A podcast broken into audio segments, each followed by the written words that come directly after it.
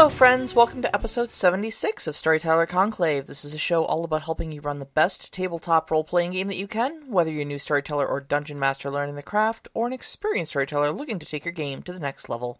I am Sarah. And I'm Rob. How are we doing, Rob? We're doing all right. All right, that's good. That's good. That's good. Welcome to our uh, those out there in live show land. We appreciate you joining us Yeah, and the uh, conversation, and obviously posting the cat pics. Those are wonderful and always fun to see. So, uh, you had a game last weekend, I did, I did, and you were in it. and I was in it. How, Yes. do you, how do you think it went? Um, from a game master's perspective, I think it went exactly as I wanted it to because I didn't try to do too much. I kind of Right. actually settled myself on some simple goals that I wanted out of it, um, and uh, took the time to follow all the guidelines that I set forth for myself with social interaction. Yeah. Uh, you're. I, I gotta say, um, I was super impressed with your NPC work. Thank you. Um, most of all, I think uh, all of your NPCs were very well fleshed out, had a lot of personality to them. You did you did some really good voices for them. Thank you. Um, and uh, especially like at the end when the plot resolved itself and the uh, the, the the traitor revealed themselves to be the traitor, and we Yep. all kind of decided to drag them to the town hall and uh, humiliate them publicly and expose them before all of their friends and family. Yep. Um, uh, I could really feel the tension in the room because uh, everybody there, I, I suddenly had a stake in in everybody's personality there. You know. Mhm. So uh, it was a really good job and uh, a lot of a lot of a lot of punches right directly in the feels Yes. for me. Yes, I had uh, I had established, as I said to you, uh, that uh, event line uh, for your character, and well before the campaign had started, I had made So This what, idea. what he's talking about is uh, our characters who had been uh, wished um, 280 years into the future into some post-apocalyptic uh, BS had happened, mm-hmm. um, and uh, essentially uh, somebody wished on a magic lamp for us to come and fix it all because we were legendary heroes. You know, so it's like it's like wishing for the Avengers to show up, and then suddenly Tony Stark and and uh, Black Widow and uh, everybody get uprooted yeah, and just plopped in this post-apocalyptic wasteland. Going, what do we do now? Well, yeah, we wished for you to fix it. Go fix it. mm-hmm. So, the, uh, the the story says that you'll fix it, so fix it.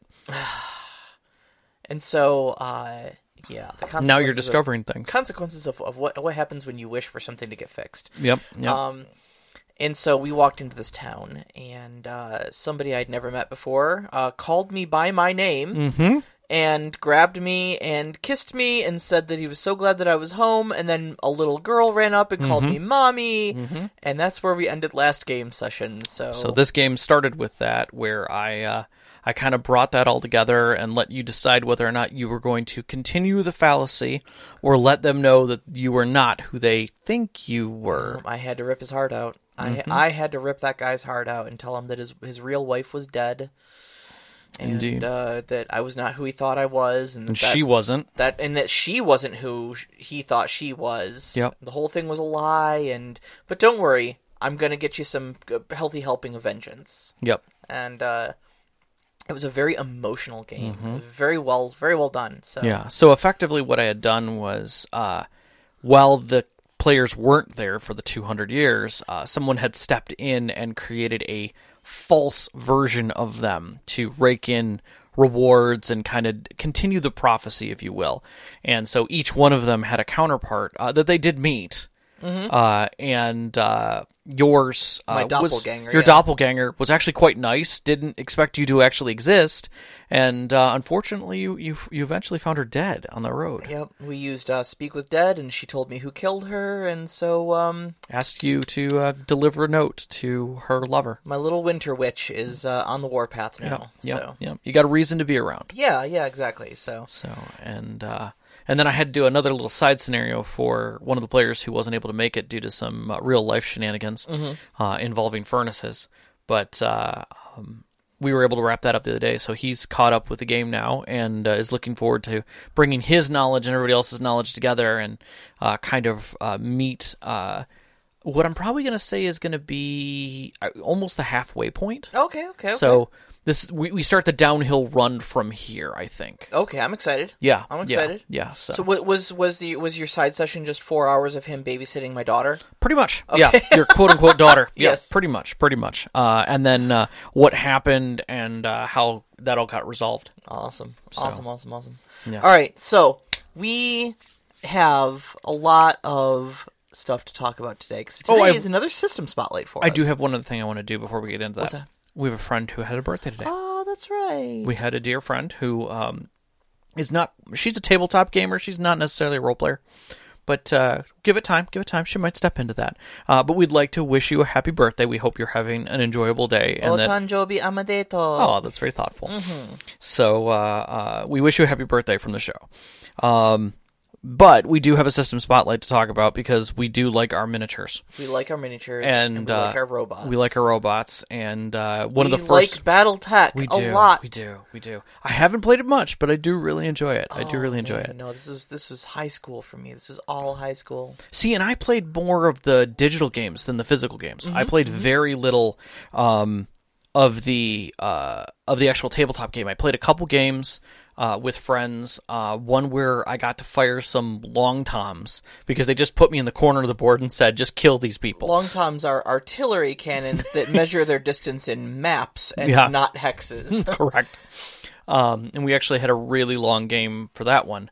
But uh, beyond that, I I played um, Crescent Hawk's Revenge uh, and some of the very early games, and then later on Mech Warrior and uh, uh, but the most recent BattleTech game. Um, and uh, uh, but I've gotten back into it a little bit uh, through one of our other uh, storyteller listeners, um, and uh, printed a few minis with him, uh, and we played some at Gen Con, and then we played a couple small games here. Yeah, yeah, yeah, Uh, yeah. But uh, with COVID, it's been shit trying to get back to that. It but, really uh, has. Yeah. um, but uh, yeah, we need. I, I want to get back into it because it is such a neat universe. It's it's such a neat universe, and I'm I'm so just oh, very enthusiastic about the, the the world building that they've done.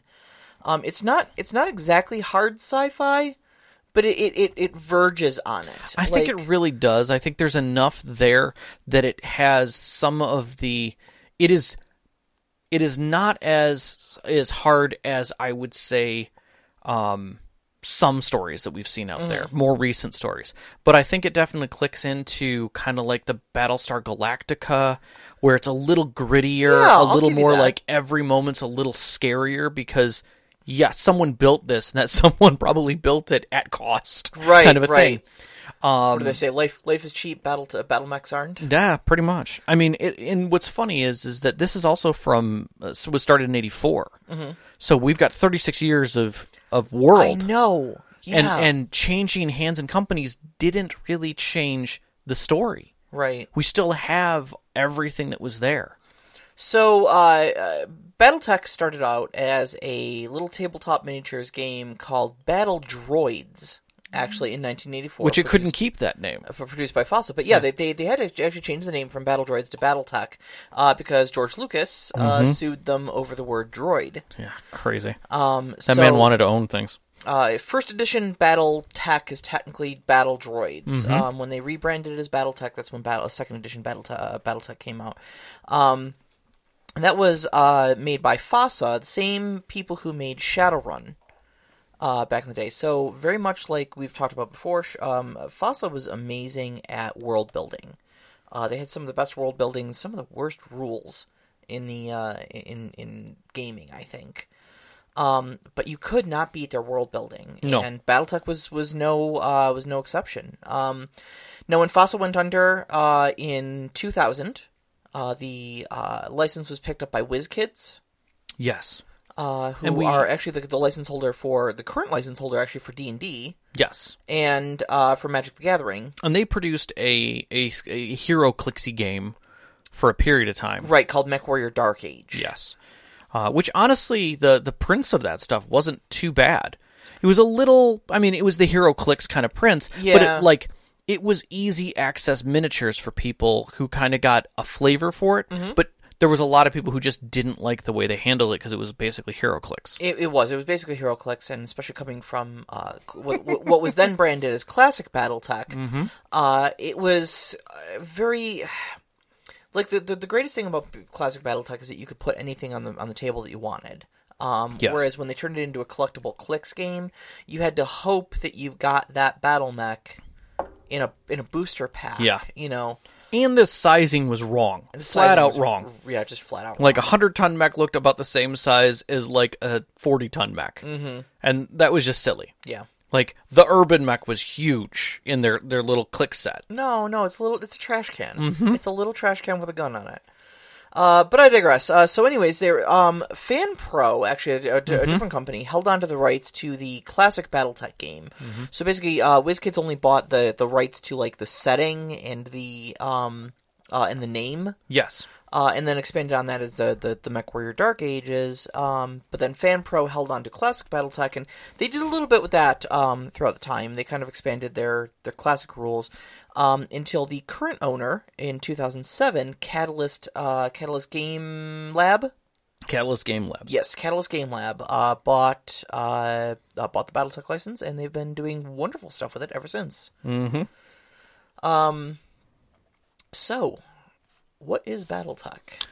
So the best way that I can describe BattleTech as a whole is it is it is a tactical miniature game Mm-hmm. using hexes and traditionally D6. We'll say D6. It's the easiest way to say it. Yeah. Because D6 is used in all of the components, whether you roll a bucket of them or just a few. Um, Uh, no, I think, I think it's always 2d6 for BattleTech, though. um, some of the missile rolls, uh, people tend to to do some extra stuff. That'll always be two d6 for each one of your missile sets. Oh, okay, there, there might there might be some optional rules. Yeah, but yeah, okay. Um, but uh, you may still get a brick of of d- of two sets of two d six so that you can just roll all your missiles at the same time. Mm-hmm. gotcha. Okay, okay, Um, okay. you know that's still an enjoyable thing to do.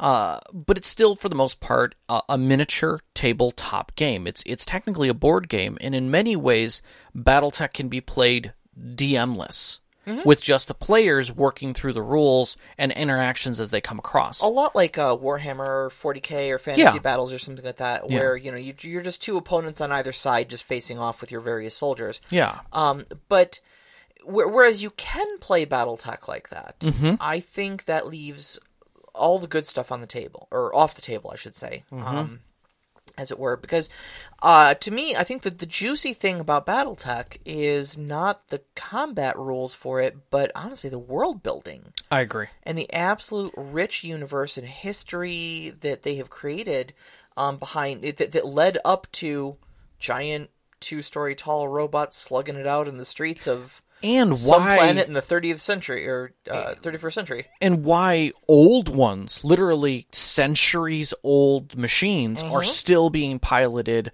current day. In fact, if you do find one of those century-old ones, you got yourself a keeper. yeah, Right. because sometimes their tech is different and, in some cases, better And lost. and lost. Mm-hmm. You know, and that was one of the the more interesting components of it is because when you look at something that is a hundred tons, a, a moving tank, Yeah. that has been machined and designed and built with all these ridiculous weapons and systems and and integrated with the pilot uh, in such a way, which some of that integration changed the storyline, but it, for lack of a better term, that mech warrior was important to is important as the thing. If that mech warrior died because you know it took a salvo to the cockpit, you know, or whatever, they would literally scrape him out and put somebody new in there because that thing was the machine. That was the reason Yep. battles was won. A single battle mech could take on a battalion of light vehicles and troops without a question, mm-hmm. and that made a huge difference. Um, and so from that, you'd have these century-long wars that that kept going, and honor and and nobility as well as mercenary groups and and and traitors who wouldn't Yep. follow those rules. I mean, the term batchall of of of of instead of saying, "Hey, we're going to take your planet," but instead of literally planetary bombarding it, we're going to have a nice Napoleonic battle in on a field of choice, mm-hmm. and we will bid, you know, because our force is this big, we're going to bid this many to you, and we see your force is this big, so you know what are this you going to defend, defend with? with. Well, I can defend with two companies. Well, Okay. uh, okay, fine. If you're going to defend with two companies, I can take it with one and a half companies. Right. Well, if you're only going to take it with one and a half companies, I can defend with a company and a support lance. There we go. And that's the kind of thing that would happen. But if you lost, you lost your planet, Yep. fair and square, and that was the honorable. You you you But were you done. saved all those resources. right. So uh, the, the the world building. We'll stop dancing around it. The world building for uh, for for BattleTech, in a nutshell, is mankind discovers faster than light travel. Mm-hmm. Um, several hundred years in our in our future. Um, uh, was it twenty five hundreds or something like that? Uh, it's space folding technology. So the ship is here, and now in an instant, bam, the ship is there, several light years away. Um, because we can now travel several light years in the blink of a blink of an eye, uh, we start colonizing the stars. Yep. And we create what is called the Star League Yep. as we expand ever outwards. Yep. Um, however, the uh, Star League eventually gets so big that um, it cannot be ruled. Uh, central rulership starts failing. Basically, you know the the the goings on on Earth on Terra. Um, cease to understand the plight of the little folk in the outer rim periphery states and stuff like that and they start getting uh, upset I think uh, actually a good a, a good comparison at this point in the timeline um, would be Firefly. It, it it would it is the opening point. That would be one I- of the systems. Actually, I I would mean, say. I'm probably a, a, for those who maybe even haven't seen Firefly. Yeah. Um, as rare as that is, it's uh, more like the the American Revolution, honestly. True, Um, true. Because we were being ruled from over in England, and they didn't understand our plight all the way over here across across. And the honestly didn't Ocean. care. and didn't care. Yep. Um, and so that started happening kind of with the, the outer outer rim periphery Mm-hmm. states and stuff like that. And so uh, a guy by the name of Amaris the Usurper essentially uh, uh, got them all together and got and, and, and started an uprising. They killed the first Lord of the Star League, and uh, the entire thing collapsed under its own weight essentially. Yeah. Um, in amongst all this fracas, Mm-hmm. uh, a guy by the name of Nicholas Kerensky, who was basically one of the top generals, took about Amazing general. eighty percent of all the military assets of the Star League and, left. And effed off. And left. They, they literally hit the edge of explored space and kept jumping. Mm-hmm. And nobody knew where they went. Mm-hmm. Um, and so left a lot of the um, the remainder of the, uh, the the colonized worlds with no means to continue fighting Yeah. um, or at least they had to go they had to back up onto like really old technology and the scraps of what they had left afterwards um, the star league shatters into what are called the five successor states um, which are five major star nations um, that are all basically spend the next 300 or so years squabbling over who gets to be the next first lord of the star league Yeah. And they, they fight in all kinds of ways, get mercenary companies, you know, battle, you know, s- smatter at each other with, you know, like kitty claws, you know, oh, I'm going to take this planet, oh, I'm going to take these planets, I'm going to do this, I'm going to do that. And uh, the whole time there are groups trying to uh, there there's few groups trying to keep everything together and say, "Hey guys, we need to stop fighting. You have your space, we have our space. Let's let's keep this um let's keep this as clean as we can because if you don't, like this is all going to fall apart again." Um, one of those being uh the the uh basically the the navigators who were trying to keep all the space travel going on, and the other was the communicators, the ones who were trying to keep communication between worlds. space AT&T otherwise right. known as Comstar Comstar, which is a, a name that comes back again and again. and it's kind of where like I, I, I think what verges into some of the hard sci-fi roots in BattleTech is because of, because of Comstar's importance. Mm-hmm. Um, and I, I think it's maybe even takes a slice out of uh, uh out of Dune But, oh, very much so. uh, in in a way because um when you're dealing with you know light years and interstellar different uh, distances and such like that, you know what is the one thing that is almost impossible to do over those distances, and that's rapid communication. yeah, You know, I know like Star Trek gets gets around this by saying, "Oh, subspace communication." Okay, what the hell is that? right. And- Whereas, and, it's just like you're making a Skype call with someone who's like 80 light years away. yeah, where they kind of explained it as it took a lot of power and a lot of energy to create a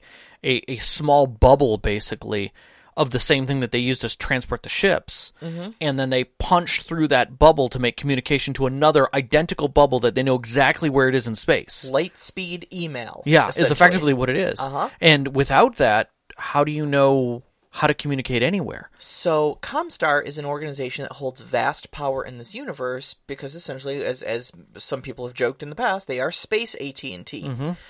if we shut off all the phones right now, how easy would it be for the world to function? Well, I mean, and much You know? like Dune or any of the other ones, is that you know if they didn't want a planet to be taken over or or somebody to go out, they would literally just cut their communication line, and suddenly they were like, "Whoa, whoa, we're sorry. What are we doing? Like, uh, we'll stop this war right now. Please put the phones back on." uh, anybody uh, so the the the communicators that that, that do this the, these uh, interstellar communications are called hyperpulse generators AP, hpgs and if anybody ever like even thought about taking you know making military actions on an hpg like everybody including comstar would jump on them yeah, it was bad. It was really, Like, really bad. It's real bad. So, um, it's it's very interesting the way that the world is put together because you've got like a resurgence of nobility and feudalism has come back. Mm-hmm. Yep. Um, you've got uh some really like the, the the factions between the successor states are really interesting.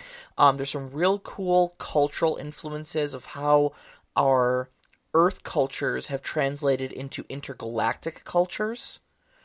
Um, and uh, how uh, basically the, the the universe as a whole has um, reacted to widespread colonization.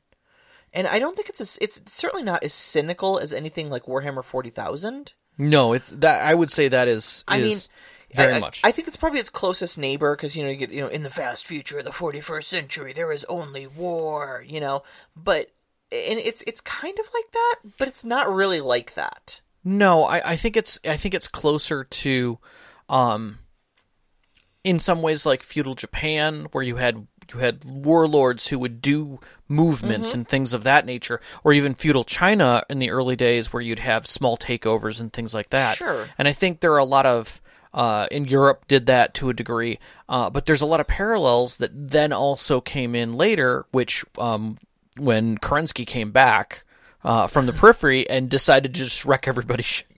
Krins- Krinsky does eventually come back in Yeah. the year 3050, and he brings all of his kids with him. Yeah. Um, and uh, they are juiced up. juiced up because while every, while everybody else was skirmishing and, and bickering over who gets to reinvent the Star League and essentially kicking each other's butts all the time so that nobody could recover, um, Kerensky was finding it was was honing his military forces into a uh, literally a eugenics program of like of perfect warriors. of perfect warriors and uh, came back with like technology that essentially pitted them on a two to one strength ratio over any of any of the stuff that we have. I mean, any any one of his mech warriors who were genetically designed could easily take on an entire battalion by themselves. not no no no no. It's That's not, that not was a, the concept not a behind it. battalion, but it was it was at least two to one. Yeah. It's at least two to one. And they had superior technology as well, some with their own mechs. They had upgraded Mm-hmm. and moved through the technology tree of themselves of saying like, well, this isn't enough. We're going to do this and created So their lasers hit harder. They Mm-hmm. ran cooler. Their missiles fired farther. or faster. or faster. Yeah, so um, a lot of that sort of stuff. So that kind of brings you into the second age of Mech Warrior, where you've got um, the the clans come in, and their big idea is we're going to conquer all of you Inner Sphere barbarians so that we can set up the Star League because obviously you guys can't get your crap together. Yep. Um, and there's a whole bunch of history that happens with that too. But we could be here all night Yep. going over the history. but I think that's it's a good place to pause it. But su- suffice to say, I mean, th- uh, like we we could go on all night about the world building of Yeah. BattleTech. You know, and it's it's a super important part of it. But keep in mind, just like with Warhammer or some of those worlds, this was all just to keep up the tactical game that was set there. There was at that point very little that was being impressed upon the RPG side of it, mm-hmm. but the scenarios, the stories, the reasoning why you're continuing this battle, other than to say, "Oh, I'm still at war." No, it's House Lao Liao has reason to be in this stellar space with the you know and asking your mercenary company to do these things you know and that you had stuff at that level to the small stuff of like hey we've got these you know uh, you know uh, clans who are coming in and taking our space we don't have anything to defend ourselves except for food like we'll we'll pay you in food if you come here and defend us yeah. you know and hold our planet Yep. you know So let's talk a little bit about the game's systems behind all this fabulous world building. and it, it's changed a little bit. I would say if we step away from the tabletop game, we're talking about the RPG. We had the original one, um, which kind of mimicked uh, FASA's original storytelling behind the, their Star Trek game, um, which it was very crunch. I'm going to say it crunchy. Um, and uh, had a lot of uh, tables, had a lot of uh, uh, numbers behind it. Um, I want to say used, uh, as I said, a D6 and a D10 uh, as primary dice, uh, but there were some other things that went into it. But there This was is- a lot of This isn't. This is Mech Warrior, not BattleTech. That's Correct. what you're saying. Okay. Yeah, so ear- early stuff. A little, little context because Yeah. I, I think we, we skipped ahead a little That's too much true. here. Um. So w- what you're talking about is uh, when they eventually came out with the tabletop rules for how to run out of the battle mech, like the personal storytelling that we all know and love as a tabletop role playing game. yes, and that was released at, un, under the name Mech Warrior, Mm-hmm. which I know probably a lot of you know the the video game Mech Warriors and stuff like that. But that that's kind of where that came from. Um, was this Mech Warrior role, uh, tabletop role playing game? Uh, eventually, yeah, they they cleaned it up a bit. Um, I played second edition yeah, uh, when that came out. Mm-hmm. Um, and uh, it was going back and looking at it. Um, I think it, it, it felt very uh, along the lines of like I think if GURPS and Palladium kind of had a baby I mean, it, and it hung out with BattleTech too much, it might grow up to be Mech Warrior Second Edition. okay, I could agree with that. I could also see some direct parallels with Shadowrun, early Shadowrun, um, in the way that the there was a lot of um, character development that was included in it, um, but also uh, a, a hard breakdown of skill sets and tactical sets and um, things that made your character unique, quirky kind of things. Yeah, yeah. Um, so it, it fit a lot of those early things, but also in just the mechanics of building your character. Um, you didn't have a lot of systems that time that I mean D and D didn't do it. Um, you know, and and some of the other ones, but you uh, or or even uh, World of Darkness, but it was a point buy system, um, in a different method. Yeah, yeah. All your your XP became a currency with Mm-hmm. which to purchase, uh, you know, purchase and upgrade uh, your skills and such like that. So I think that was kind of a new concept at the time, and uh, so we got to give them a little credit for for doing that as well. trying something different. And and for the most part, for a system that was exceptionally technical and had a lot of uh, of straight rules, um, that it was trying to refine itself, whereas most role playing games that had tactical elements were the opposite. Right, right. They were very flexible when you got to the table. So Uh, now, uh, Mech Warrior RPG um, has gone through some changes. Um, there was a third edition of it. Mm-hmm. Um, let's see here, and that uh, that got republished then as the BattleTech RPG, yes, which Re- was just a reprint of third edition, right, with all the errata included. right. They just packed it all into one Right. Um, and versus now, having tons of extra books. uh, Catalyst Game Lab have um, they said they, they rewrote it from the ground up. Um, It looks very similar. it's it still carries a lot of the same a lot of the same fe- look and feel. Mm-hmm. Um, but uh, so it's it's still very recognizable from it uh, from its roots. Um, but it's been written from the ground up um, to address a lot of the balance issues and such like that. And it's now called BattleTech: A Time of War. which I think works really well. Yeah, I like that. Um, I will flat out say, with over 500 books in the BattleTech line, finding BattleTech the RPG guide Oh is God, hard. I It honestly is hard. There's so many like books and expansions and technical manuals. So much, so much. Uh, it's just it's such a such a huge property, and then of course you figure in even like map sets and uh, oh God. um Uh, you, you, you, and that doesn't even go into minis yeah or or any of the other. I mean, there were when I looked at it, there were five. Re- there were five or six full releases of the Star Map, the Star League map. What did you say it was? 505? Uh, 505? it was 505 that I found, and that did not include minis, dice, shirts, or any of that stuff. That was just literally the books and errata, Yeah, books and errata. not and not novels. no, that's, no- that's no the novels. history of, of, of the game, though. That's So the history of the game. That's all, the way to the back to the game. Yeah, To current. Okay. and all it did include some of the German prints, which there were d- direct prints of those. So in Mm. Sure, sense. sure. but uh, yeah, it didn't include any of the the novella either, which there are tons Oh, and of there's that. tons of that, yeah. Yeah.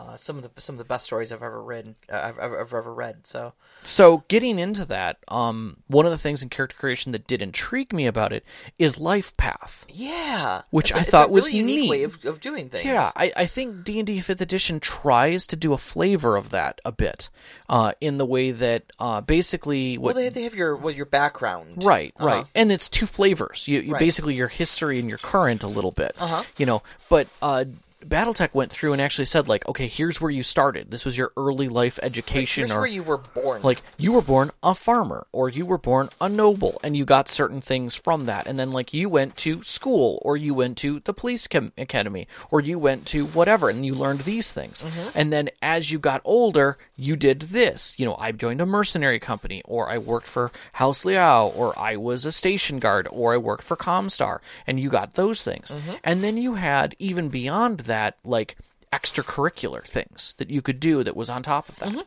And that was a whole that's a whole method of the way their character is. And basically of that or just straight up point buy where you're like, I'm gonna buy all these things and just make my character. I think it was uh we, we discussed um Traveller Second Edition does things very much like that, where you go in four year stints Okay. basically, and you can uh, you can actually just keep aging your character essentially by four years at a time and gaining more experience. But of course, you get older, and Mm-hmm. Right. that has an effect on your character. Exactly. Um, so if you want, you can do a wizened old codger, but or or you can do a young, you know, young whippersnapper, Mm-hmm, one way or another. But um, you know, as as you add these these modules on of experience, Yep.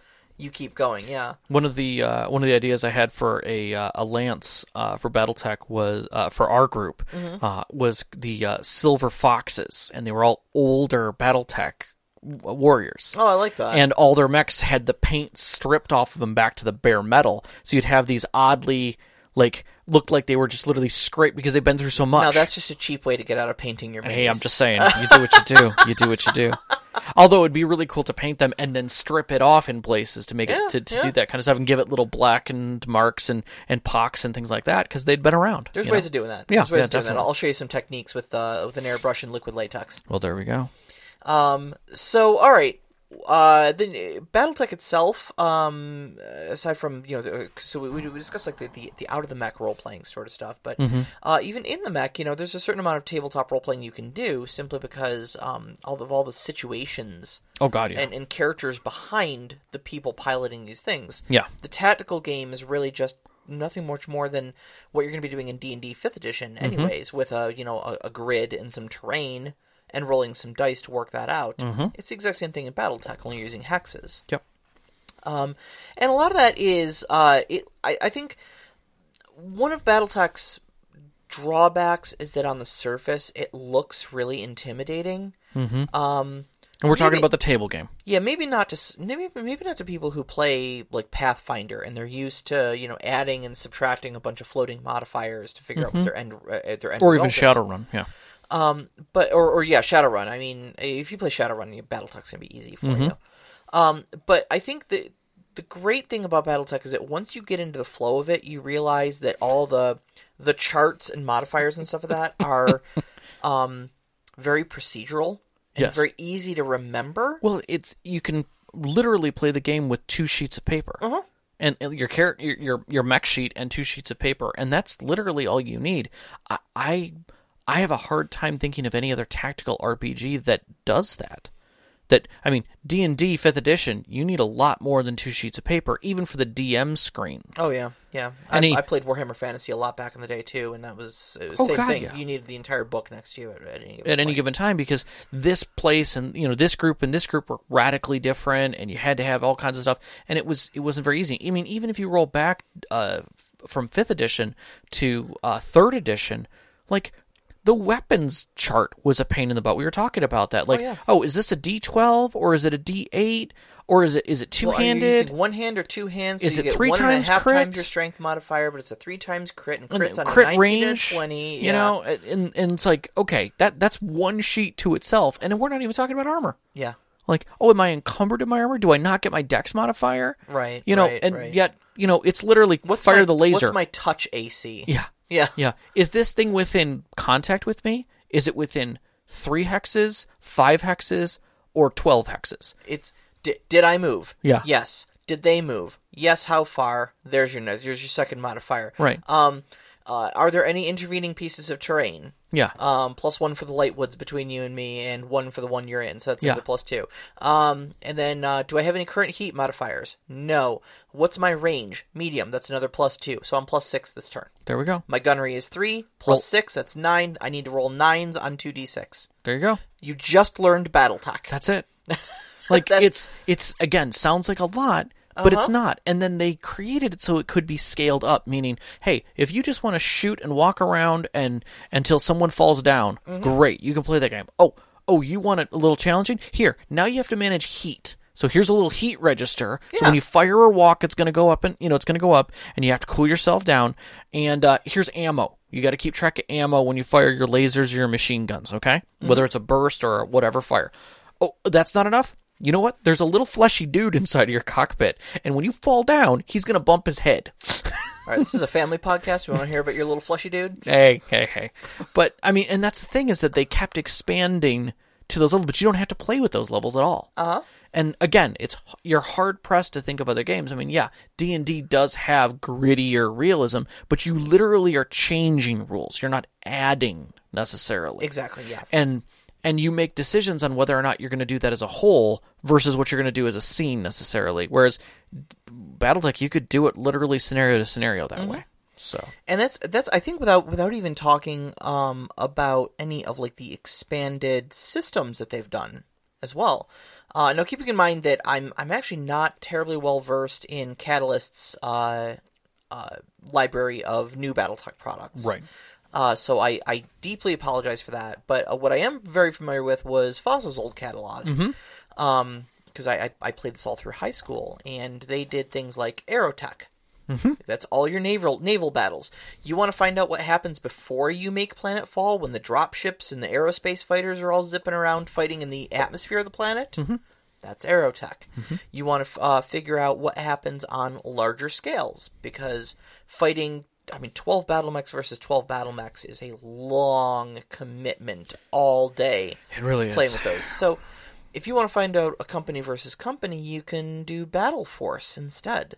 Battle Force was uh, a scaled down version of BattleTech that allowed you to group your mechs into groups of four Takes it to the macro. and takes it to the macro. Um, and so you had a lot of more tactical, swifter, but larger scale combat.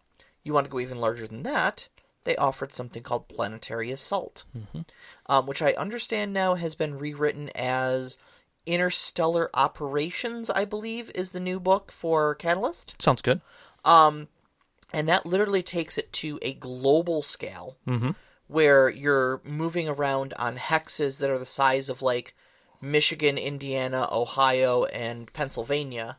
So you're dealing less with you know less with individual units and more with uh, I'm going to use this this group to attack this quadrant. Whole companies, literally 12 battle mechs, makes up a single unit in this, you know. So, It's more like Risk. yeah, moving moving whole battalions at a time, fortifying areas, make, establishing you know forward operating bases, stretching your supply lines as you advance on your enemy, um, harassing their flanks and stuff like that.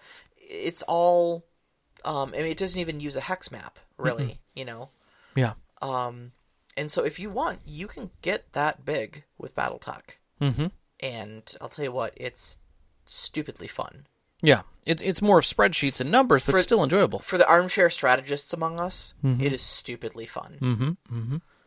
So, as a whole, in my opinion, I see BattleTech pretty much as a as a good board game with miniatures uh, that has a rich universe and the ability, to, just like anything, because of that rich universe that goes down to the micro, and and as large as the macro as we were talking about, where, where you're dealing with whole sectors of space, and and what the meaningfulness of that sector of space is.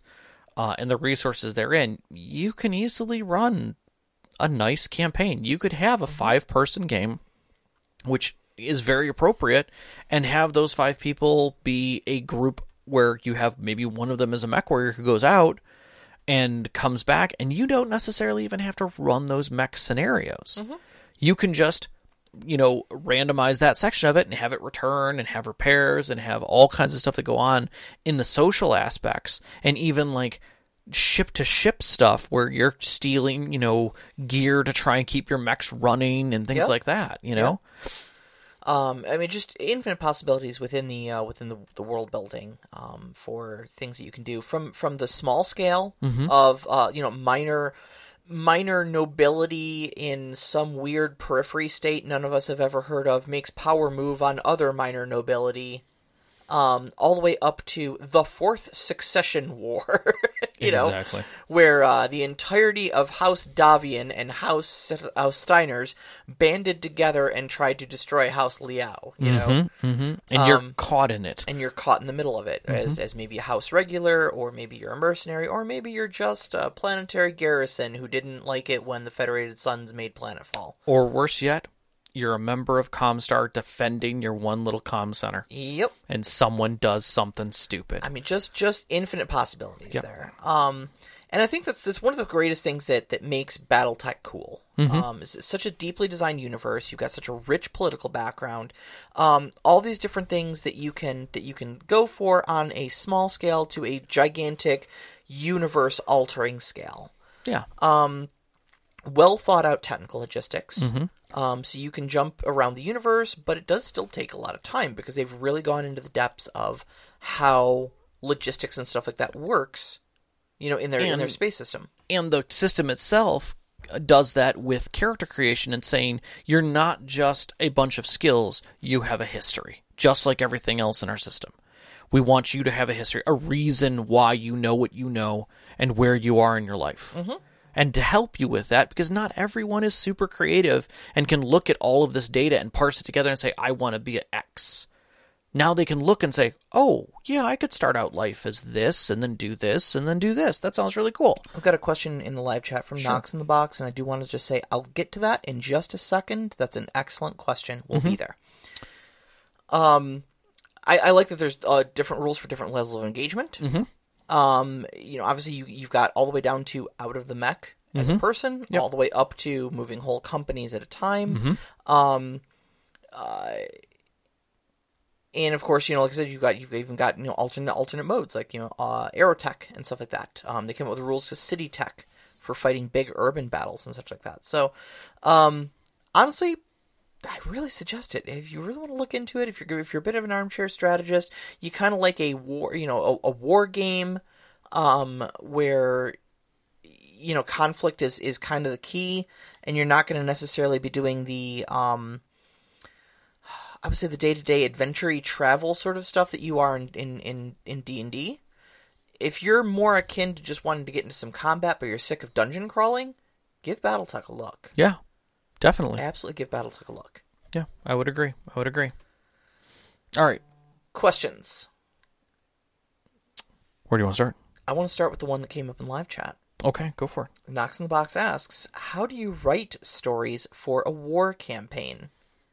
I think there's a lot of different levels to it. There's a lot of different levels to it, but I, I would say initially my reaction is just like you write any other story. Okay. Okay, you have the player group. Mm-hmm.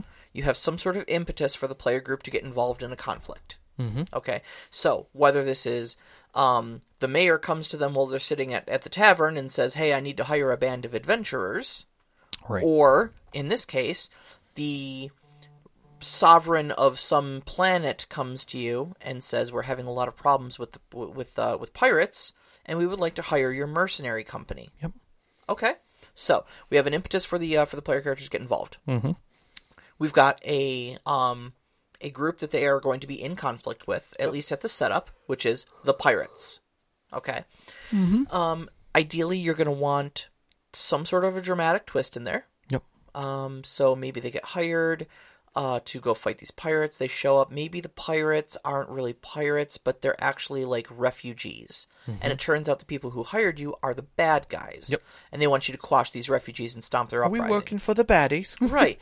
Maybe um they betray you to the pirates um because the pirates make it you know blackmail them in some way and basically say hey get rid of these mercenaries or else um maybe a third party jumps in uh and suddenly you're fighting a two front war between the pirates and somebody else uh but you know have some sort of dramatic twist there that complicates measures um and then you know let them fight their way out of it Uh, you're you're gonna have the same sort of complications that you do like in a D and D game, where you're gonna potentially have casualties.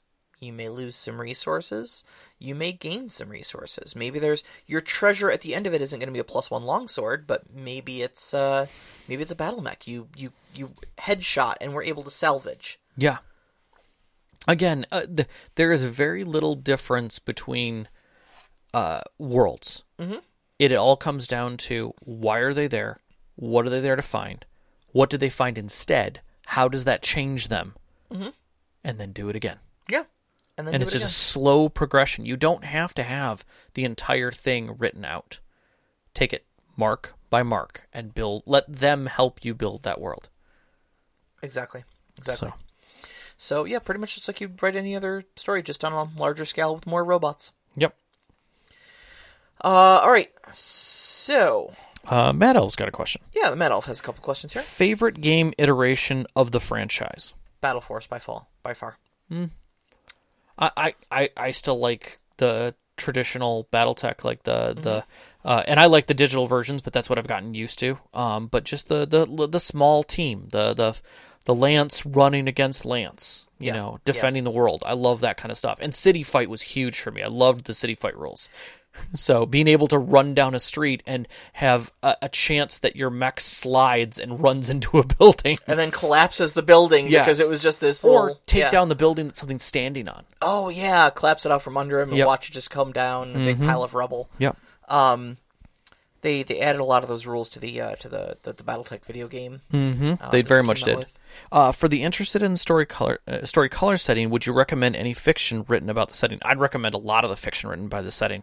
Um, I don't recall. I read read two of the books, but I don't recall. I want to say one of them was based off of the name uh, of the game that I originally played, which was Crescent Hawk's Revenge, I think. And there was a follow up to that one, but I can't remember it. But I'm sure that if I say in live chat that Overwatch should list out some of the books, he will remember them because he is good like that. Uh, so look to, uh, uh, if you're interested, Matt, I'll take a look in live chat, and I'm willing to bet someone there will have a direct answer for you of what a good to the live book.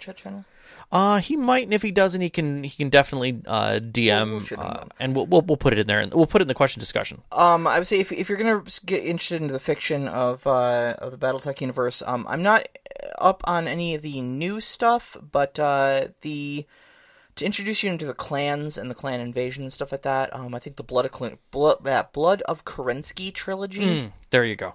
Uh, was uh, where I got started, and I think it's a really great place to get started in the series. It kind of puts you right into the action. It introduces a lot of the major characters in the universe, um, and pulls you from it. It, it shows you the transition from the succession wars into the clan wars Which was heavy. which was basically the, the biggest shift in BattleTech history. Um, and so it walks you through all of that. Um, you get to know all the major characters and stuff like that, and uh, uh, that'll get you set up, and you'll get interested from there. Um, Yeah. If you do get through that, then jump on the Exodus Road series, seven books, I believe. Um, and that's kind of the end of the Clan Wars, ish. Dot dot question mark. Um, the stability of the clan wars, I would say at that point. Yeah, it's it's the the the end of the um the end of the open aggression in the clan wars. Yes, Yeah. it's where things leveled off. That's the best way to put it without ruining anything in there. Yeah. So, Yeah. um, Knox has another question. Okay. Go ahead. Uh, so yes, uh, there are, are there any kinds of programs or apps that a noob like me could use to work as kind of a HUD and help me keep track of all the declared shots and heat levels? I could easily see myself making a lot of wasteful choices in the beginning. Um, Um, I put one out there that's a player app. Um, and I actually put it in uh in the discussions. was that called Uh, Mech Factory? Yeah, and that actually does a really good job of keeping track of uh, of your Mac turn by turn. Helps heat management, helps ammo management. Uh, is a really great resource if you don't have every single book, but you you're like, oh my gosh, I know there's a variant of the the Shadow Cat that has this on it, but I can't remember what it was called, whether it was a you know a two C or whatever, and I, I'm not good at those things. It will help you find that, which is wonderful, and it's also really good for helping you find it because you may want to try and print a 3D mini of it or or purchase one, um, which is a huge thing. Um, but most the, the biggest part of it is is that it's got the um uh, it's got the sheets for you in there so that you can go ahead and just uh, start playing. Uh, there is a way in there to have multiple mechs, so you can keep track of like a, a, a company uh, or a lance and uh, have all the sheets there. But honestly, which is really great, the sheets for BattleTech are really good at keeping track of things. Agreed. Um, agreed. they've changed over the years. The newer ones are much much better done. Uh, and as as long as you've got again that sheet, your char- your your battle mech sheet, um, and you've got the the basically there's a a, a one page flipped over uh, that has the base rules on it. It walks you through everything. Yeah. and it's fantastic. And the quick start box set comes with that, um, which is wonderful. And so if you're if you're even remotely uh, interested in it, I would say go to the store, get a quick start box set. It comes with mechs, it comes with maps, it comes with all the all the rules you need to get started. yeah, And it's wonderful. Um, and I would say making you you say uh, you see yourself making a lot of wasteful choices in the beginning, and I, I don't really think that's a that's a thing. Uh, No. in BattleTech, like No. you don't, there's not really a way to make wasteful choices. I mean, especially if you're if you're not building the battle mechs yourself, uh, which there are rules for. Oh, yeah. for custom customizing your battle mechs. But, um, you know, if you're just taking stock battle mechs and fighting with them, there's n- like no choice that you're going to make is going to be necessarily be wasteful. Um, it's all just you know movement and heat. Heat falls off every turn based on how many heat sinks you have. Yep. Um, and the only thing you really need to keep track of that, like you don't really even need an app to keep track of it. Um, the most clever thing I've seen is that the heat scale is kind of on the lower right hand side of the sheet of paper. Mm-hmm. I've seen people use a paper clip to frame the heat number Yep. um, and slide it up and down the side of the paper. There's also uh, 3D printed pegboards that people use uh, for both uh, for heat and for uh, um, tracking uh, to say how much you've moved, and those are very simple pieces. Um, and I, I've seen all kinds of those, uh, but a lot of people just use a D20. They'll just keep a D20 and tick it up as their Mm-hmm. Yeah. as their heat goes up, That's not um, or, or movement goes up. They they might have another die for that. Um, so there's a number of ways you can do it. Yeah. Um, and uh, I I will flat out say the more you play, the more you can skill yourself. You don't have to start with heat and ammo. You can start without that and just play exactly. the base rules and get used to movement and what happens and what turns, and then step it up to okay. Now we're going to deal with. We're now going to have heat and ammo. Now we're going to have critical hits. Now we're going to have Yeah. the the next stage on top of that. and like uh, uh there, there's, there's also different tech levels you Mm-hmm. can play at so like i would suggest playing at like with uh 3025 tech mm-hmm. um 3025 is before the clans showed up Mm-hmm. And it's all like um very low tech stuff there's not a lot of weapon selection Missiles, lasers, yeah ballistics. short and long range missiles lasers particle projection cannons and then auto cannons Mm-hmm. that's that's literally it the entire thing um and there, there's a couple variants of each type but the the quick to memorize. it's quick to memorize and you'll you'll understand the differences and there's only like a th- three or four variations of every type you know Mm-hmm. an lrm 5 an lrm 10 lrm 15 and lrm 20 guess how many missiles each one fires Simple as that. and it's one damage per missile Yep. there you go you just learned battletech you know You're still going to roll the same dice to see if they hit. Mm-hmm. Um, and their hit charts may uh, change a little bit, but literally there's one chart that shows you how that works. how many missiles landed right Yeah, it's that simple. I mean, they made again, as I said, they've made it basically a two sheet game, mm-hmm. And that's it's a beautiful thing. Yeah. Now you can get into the advanced critical rolls and things like that, which take a little bit more because there are some things for that. Like you get hit in a critical area, it may not only affect that, and you have to make a roll to see if it actually does affect it, and if it does, what else does that happen? You can have ammo explode and things like that, which add to complexities of the game and make it more challenging. Um, but again, you don't have to play with any of that. Yeah, and and uh, describing it, I think, makes it sound a lot scarier than it actually is. Mm-hmm. Like talking about it makes it sound super complex, but like in play, it sounds like okay. Uh, rolled a hit. Let's see here. That's a left torso. Breaches internal hit. Um, so we're gonna roll to see if it crit. Oh, a critical hit. That's a six and a two. My six two on my left torso is engine shielding. Yeah, it's an engine shit, And that's uh, engine hit on your character sheet that helps you with that. and boom, we just like that was four die rolls, and I just resolved a critical hit. You know, Yep. And you literally just mark it off on your sheet. It's that quick. Yep. So Yeah, I, I, I almost say that D and D is more complex in in doing anything, and that's I, I've played an entire combat scenario with four other players moving across an, a giant board uh, for hours, and it still takes less time than s- the same type of combat would take in D and D, without a doubt. Yeah. because there's nothing, there's none of the oh god, what am I going to do on this turn to make this six seconds count? there's actually fewer rules. Oh, way because there's only so many things you can do with a battle mech with four medium lasers on it. it has a f- directional face too. Right. Like sometimes you're just not pointed at them. So guess what? You gotta not do that. Okay, well, I guess that's my turn. You know, whereas your wizard's going to be searching through his entire spell book, going, "Do I want to cast fireball or do I want to cast lightning bolt?" You know, your your fighter is thinking about, "Do I want to blow my second wind this turn?" You know, and and, and get all four swings in on this guy. Do, you know, eh, but again, there's only so many things you can do with a battle mech with four medium lasers. You know, I, I used to pilot a uh, a catapult with dual uh, dual LRM twenties on it. Mm. The thing would just bombard people. Bunny ears. But again, that's that's two die rolls yeah. one for each long range missile launcher. Mm-hmm. Okay, and I'm done. you know, next next turn. Yep. Um, Overwatch did get back with us. Oh, he did? uh, in the live chat Oh, uh, look at about that. the about the books. Um, he says Stackpole and Coleman were the best writers back when, Ah, and I, I agree with Stackpole. Absolutely, love that guy's writing. Mm-hmm. Um, Stackpole wrote the Warrior trilogy and the Blood of Kerensky trilogy. there you go. Twilight of the Clans is eight books, not seven. Uh, after you read Stackpole's early history stuff, check out Coleman's books on the uh, FedCom, the Federated Commonwealth, Civil War, Gotcha. Patriots and Tyrants, Storms of Fate, and Endgame. Uh, short version: uh, read the Warrior trilogy, then Blood of Kerensky, then Twilight of the Clans, then Civil War by Coleman. Okay. There we go. So there, there's your there's your suggestions on a primer for reading material. Yes, yes, and I would say if you if you have questions, throw them into chat.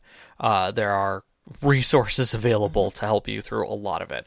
Uh, and I know that we'll probably, as time goes on, talk more about BattleTech and the universe as a whole. But I think we are going to take FASA uh, a little bit in their world building uh, at a future time uh, in a show on its own, just because their world building is significantly different. Yeah, it really is. Um, and it's made an unbelievable contribution to gaming as a whole. Mm-hmm. It changed a lot of people. Things changed when they put things out, uh, and it it's made for a very rich uh, experience for a lot of people. yeah, absolutely. So Um, we got we got a few minutes left. Do Sure. we want to talk about some of the ancillary properties that have popped up around BattleTech, oh geez, like the video games and such like that? Yeah, we we've had uh, well, Microsoft when FASA did its initial breakup, uh, and WizKids took off with some of the property. Back up.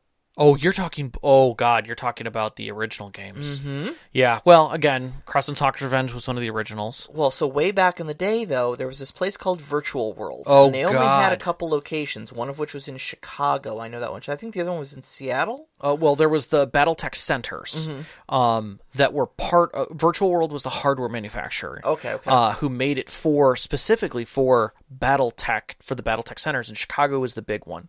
Um, I wish I would have made it too, and never did.